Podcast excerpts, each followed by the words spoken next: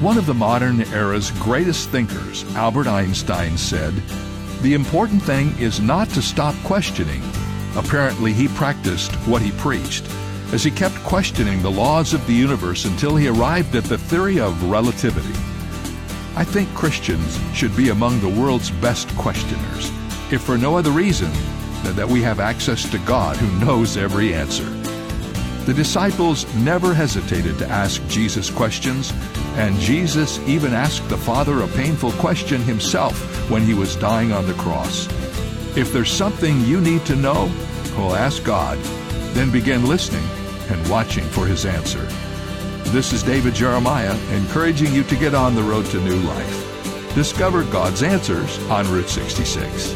Route sixty-six, driving the word home. Log on to Route sixty-six Life dot com. Start your journey home today.